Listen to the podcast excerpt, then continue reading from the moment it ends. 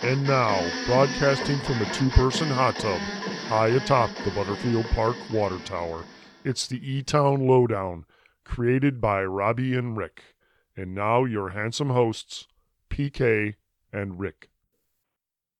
Welcome to another special edition of the E Town Lowdown, the COVID 19 pandemic. As usual, I have my two partners, PK and Scotty Malort, with me. How are you guys? Good. I'm doing great. Good. How are you? I'm doing well. So, PK, how's uh, how's things going uh, for the uh, PK family and uh, business? Well, we're uh, hanging in there. We're um, I don't know how involved you want me to get, but we have a daughter in New York who's trying to figure out whether or not she should stay there, and probably not going to.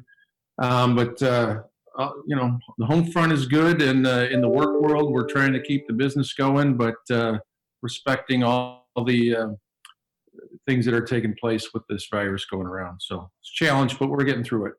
How about you, Malort? We are uh, focusing heavily on the switch over to e-learning for our kids. So crazy times in the house, crazy times in the work world. I had a opportunity yesterday to be a part of an interesting phone call with the senior economist from First Trust, who uh, had some interesting commentary. He referred to what we're going through as a quote government overreaction, which I found interesting, and I don't know that anyone in the healthcare field, particularly in New York, would agree with that. So uh, yeah, it was an interesting experience. I'm sorry, you said overreaction, which I, I so many people are thinking it's been an underreaction. Correct. He, the economists believe there has been a government overreaction to shutting everything down for the period of time they have, which I, I don't know that I can agree with. But it was an interesting, interesting conversation. Today we have uh, back for an update our good friend Pamela Dunley, the president and CEO of Elmhurst Memorial Hospital. And I know that the three of us have uh, put up signs in support of our healthcare workers at Edward Elmhurst Health in our front yard saying thank you. So, uh, guys, uh, any uh, last words before I start the interview with uh, Ms. Dunley? Just uh, let her know that we so greatly appreciate all she and, and everybody is doing there.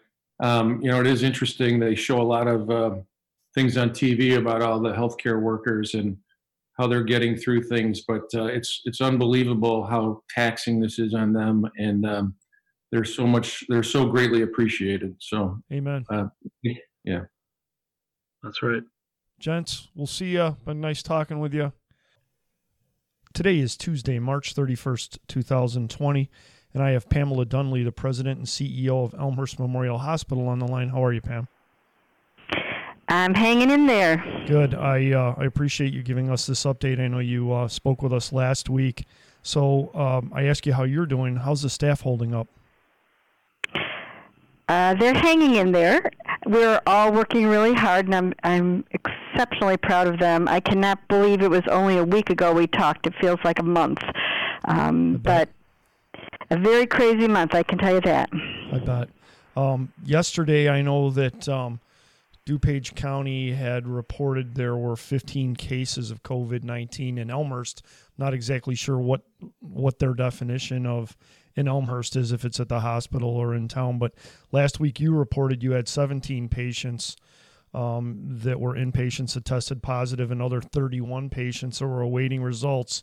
And that up to that point, you had had two deaths at Elmhurst Memorial Hospital. Can you give us some updates on those numbers, please? I certainly can. And I think when they say 15 cases in Elmhurst, they're talking about the town of Elmhurst okay. because it is definitely not the hospital. Um, and just just some facts. As of today, DuPage County has 320 positive COVID patients, and Cook County has 1,529. Um, the state has 5,057, and they've had 73 deaths. But talking about Elmhurst Hospital and Edward Hospital, what we currently have as of today, at this very moment, is um, Elmhurst has 42 positive inpatient patients. We have um, had we have 17 rule out patients right now, um, and we have had five deaths. So three additional ones since we last spoke last that week. Number of, that number of 17, Pam. What is that again? Rule out. So there, we think they might have COVID, but we don't know yet. So we will know later today, but we don't have uh, the results back yet. And how generally, when they first get that test, how long does it take before they get those test results? Well, since we started doing them in house, it's it's less than 24 hours. So we'll have uh, our results back later tonight. Usually, we get them about eight or nine at night, and um, and so we'll know by then how many of those are positive and how many aren't. Over at Edward Hospital, they do have 31 inpatients. They have had two deaths, and they have 21 they're ruling out. Um, just so you know, as a whole, though, we have tested um, as a system almost 3,000 people, and of that 3,000, almost 1,500 were negative, and 361 were positive. Um, that doesn't all add up, but there's some some that we're waiting for results on um, that we didn't test ourselves. So you know, there's there's a lot that are going home and getting taken care of at home, but they're the ones that come into the hospital are very sick. How is your uh, supply of uh, personal protective equipment for your staff? Well, we have enough right now, and we keep trying to buy as much as we can from anybody who sends us information or people have donated personal protective equipment. We keep looking at um, at being conservative in how we're using it because we do not expect that this is going to slow down anytime soon, and so we don't want to run out of protective equipment. Um, but you know, we're constantly looking at who should be wearing what and um, making sure that we're we can keep everybody safe. We have moved for our uh, staff, any staff that are working with patients who are either rule out or are tested positive. We have moved to having them wear surgical scrubs so we can wash their clothes for them so they don't have to take it out in, wear something out in the community or take their clothes home to be washed. So we're doing everything we can to try to keep everybody safe, but um, we know that personal protective equipment is going to be the um, thing that will help prevent the spread, particularly to our healthcare workers. And so we want to make sure that we keep getting uh, supply in. And um, so if anybody knows of anybody who has some equipment out there, please let us know because we would love to purchase more. Sure. So in terms of your staff, how do you monitor them for the virus or the or the disease, and, and do you require temperature readings and things like that? We have asked, and we've started this quite a while ago, asked our staff to do their own uh, monitoring. Um, for symptoms, so temperature twice a day, and um, and then letting us know if they have any other signs such as cough or aches, um, sore throat, etc. So temp and monitoring your signs. We are in the process of looking at if we are going to monitor every single staff member as they walk into the organization, um, and we should be making that decision the next day or two. Uh, but we do know these are healthcare workers and they know how to take their temperature. Right. Um, I know when we talked last, uh, you and I might be using the wrong word, but you said that you were basically rationing those those COVID nineteen tests to those who really needed to be tested, those that were showing symptoms, etc. Is uh, is the access to testing still being controlled somewhat, and will Yeah. that access increase as time goes on? Well, we're hoping it will increase because um, I'm sure people have read about this new Abbott product that can have a turnaround in five minutes um, of a test. And we are, are lucky because we have the machine that you need to run that. And so we should be getting some tests, um, some ability to run those tests, and that would give us more ability to test people. But right now we can test approximately 94 patients per day and so we are still trying to limit it to people that um, are either in the hospital or are very ill or coming to our emergency room ill and or um, healthcare workers that have shown signs of symptoms Okay. Um, we've seen on uh, TV that there have been large hospital ships that have been deployed in New York and California to help uh, take some of the load. And, and from my understanding, those ships are going to be taking care of non COVID 19 patients so that it frees up resources at existing land based hospitals to uh, treat COVID 19 patients. So, my question to you is Is there any talk between hospitals of designating some hospitals as COVID 19 hospitals temporarily and others as hospitals for those that do not have COVID 19 symptoms? So that's an excellent question. We have discussed that, um, and at this point, we do not feel that that's a good move. First of all, a lot of these patients are so sick, it would not be good for them to move to another hospital. And we we are doing it internally in each of our hospitals so that we have spaces that are only for non-COVID 19 patients, and then um, spaces that are only for those patients that are either rule out or are confirmed positive COVID 19.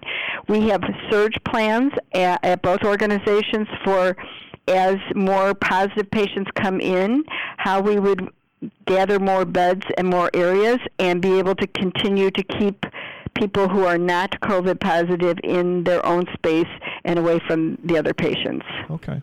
In terms of what keeps you up at night uh, mm-hmm. and and what resources that you're afraid you're going to be lacking as this pandemic in theory uh, will likely grow is it is it staff? Is it is it supplies? Is it space? Is it guidance from above? What what what resource are you worried about the most well, what keeps me up at night is just how sad this whole situation is. Um, and it's it's sad for the families. It's sad for the patients that are isolated and cannot have loved ones with them when they're so sick. It's sad for the staff who are taking care of patients and then no matter what they do, they can't stop them from dying. Those are the things that that make me keep up at night and think about what we could be doing differently. Um, but in terms of in the long run, I do worry about running out of personal protection equipment. I do worry about having enough ventilators. I do worry about having enough staff that are healthy to be able to um, help us continue to take care of the number of patients that we might see. I on the other hand, I am very proud of what we've been able to do. At this point, no Elmhurst employee has tested positive for COVID. So even though we've had patients for several weeks now, we continue to have a staff that um, has remained free of the illness. Now that doesn't guarantee that it won't happen tomorrow, but that has been a very positive for us. Um, we have had enough ventilators up till now, and we um, still have have enough supply to handle um, more patients. So I'm happy with that. And as I said, we have been very careful with our utilization of personal protective equipment so that we can make sure that we have enough um, going forward and still keep our staff safe because for us, the most important resource we have is our staff, and their safety is number one. Absolutely. So, you know, I am sure you have meetings constantly as it relates to contingency plans. Is there any talk of um, more space being needed down the road? And if so, are there any spaces that have been designated yet to, to be makeshift hospitals? Well, we're talking to lots of people about uh, space, and there's a lot of um, there's need for different kinds of space. So there's need for being able to send patients somewhere when they're well enough to be out of the hospital. So if they need to go back to a, a nursing home or retirement home, you know, a lot of them don't want the patients back, so trying to figure out space for that. Um, so we are working with our local uh, nursing homes and subacute care places to make sure they'll have spaces to take patients back that may be positive and cohort them separate from all the other patients in their facilities. There's need for space for for staff at some point who may not want to go home um, after taking care of patients here. They may want to stay away from their families, so we're looking for space and we're talking to several hotels. Um, and and there may be a need to send people to an area where they don't go home to their families when they're sick and have a space that they could go and recuperate. So we're looking for that down the line. We also do have a team working on if we do need extra beds somewhere, um, if we would need that to have that space available. But at this point, both hospitals feel like we can handle um, at least double what we've got now. So we're we're in pretty good shape that way. Okay. Are there any uh, just kind of a curiosity question that that PK had, and is that is, it's that um, have any retired healthcare professionals um, come back to volunteer? A few, yes. But we do we do want people to stay safe. So we are trying to assign them to areas where they would not be at risk because usually if you're retired, you're in the high risk category. Because you've been relaxed for so long. No.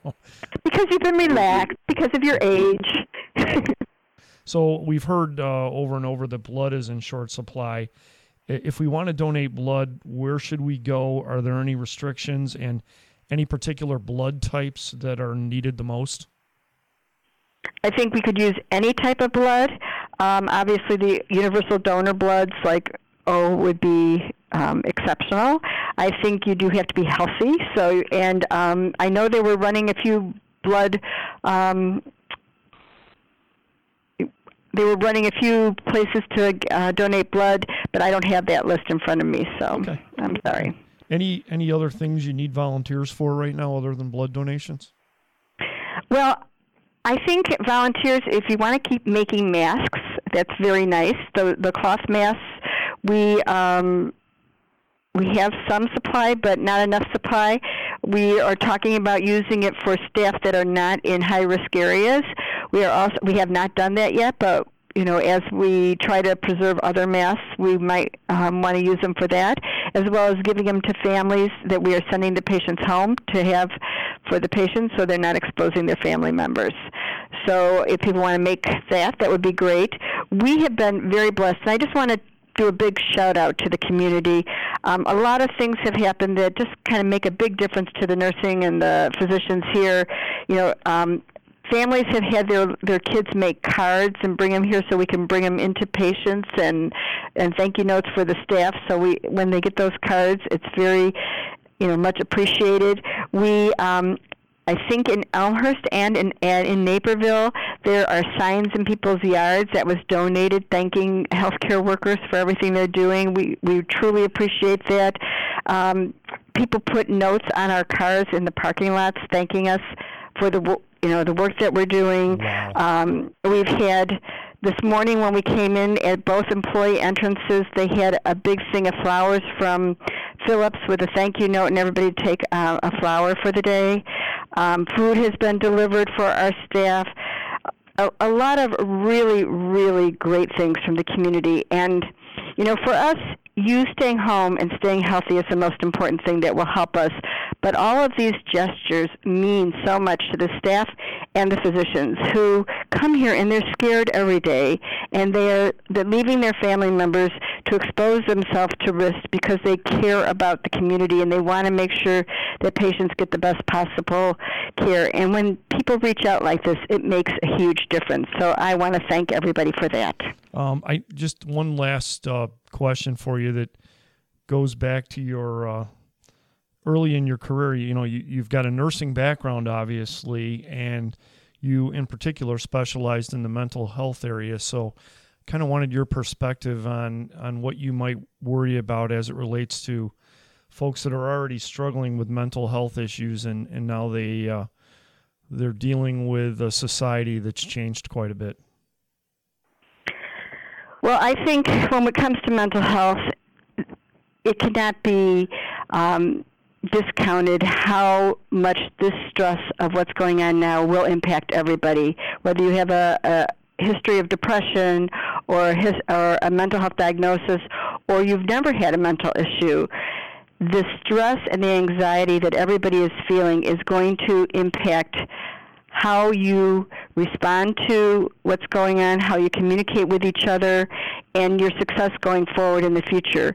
So we personally here in the organization are getting um, teams from Linden Oaks Hospital to come and help us with our staff on the floors to help them deal with stress right now because um, we know how hard it is on them. And we know that having someone to talk to having someone that can validate that your feelings are normal and natural can make a huge difference to your ability to cope and your ability to move forward. I would say in the home, if somebody is not acting the way they normally act, if they're short, if they're crabbier than usual, we have to have an abundance of compassion and forgiveness right now because each of us reacts to stress so differently. And it may not be who we are, but it is what is happening inside that we have no control over, and so we try to take control in other ways, and so we need to be caring and forgiving and understanding.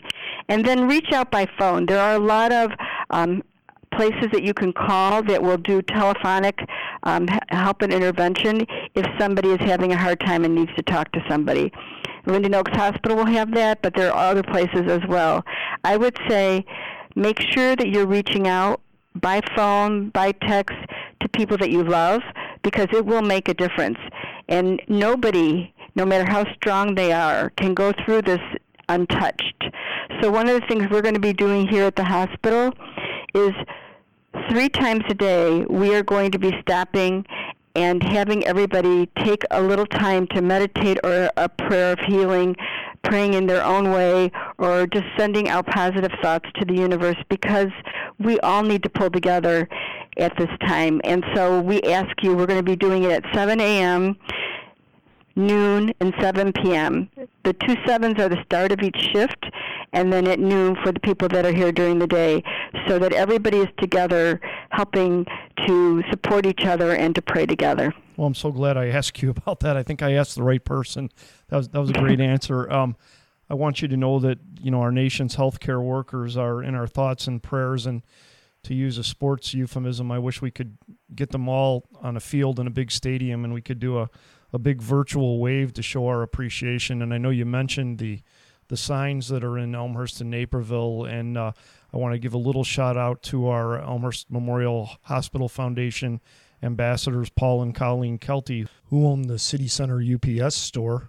Donate some signage uh, to go on the hospital campus, and then throughout town. So uh, we really do care, and uh, PK and Scott and I all have one in our yard. So thanks so much for spending time with us, Pam. Keep up the good work, and uh, we're here for you. Thank you, and really thank you, Paul and Colleen, and thank you to everybody who supported us.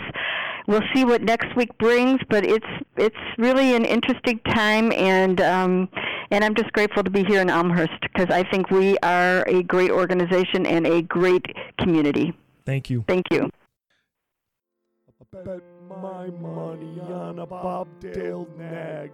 The staff and management of the E Town Lowdown would like to assure our more sensitive listeners that our food critic Sal is really half Italian. His mother is from Poland and his father is from the great country of Italy. We hope you will enjoy and not be offended. Hey, how you doing? Slappy Sal here for the E-Town Lowdown. You ain't gonna believe this, but I'm here to tell you to go get some food from the gas station. Seriously. My German buddy, Johnny Crepes, told me to get some food at Thornton's gas station over on York Road and Lake Street. You know what I mean? You know what I'm saying? I told him he was Pazzo, you know, crazy, but he's like, Sal, I'm dead serious. You have to try their breakfast. So I said, okay. So I was low on fuel yesterday and I stopped in there. Turns out their food's pretty good. No fooling. They got fresh made breakfast sandwiches. They got eggs and bacon and sausage. You know, you name it, they got it. They got donuts and really swanky coffee, the whole panzerotti. You know what I'm saying? Can't believe I'm telling you this, but you got to try the breakfast food at Thornton's gas station. In fact, they should put up a big sign in front that says, Eat here, get gas. This is Slappy Sal for the E-Town Lowdown, reminding you of what Julia Child once said. The only time to eat diet food is while you're waiting for your steak to finish cooking. This has been a special presentation of the E-Town Lowdown.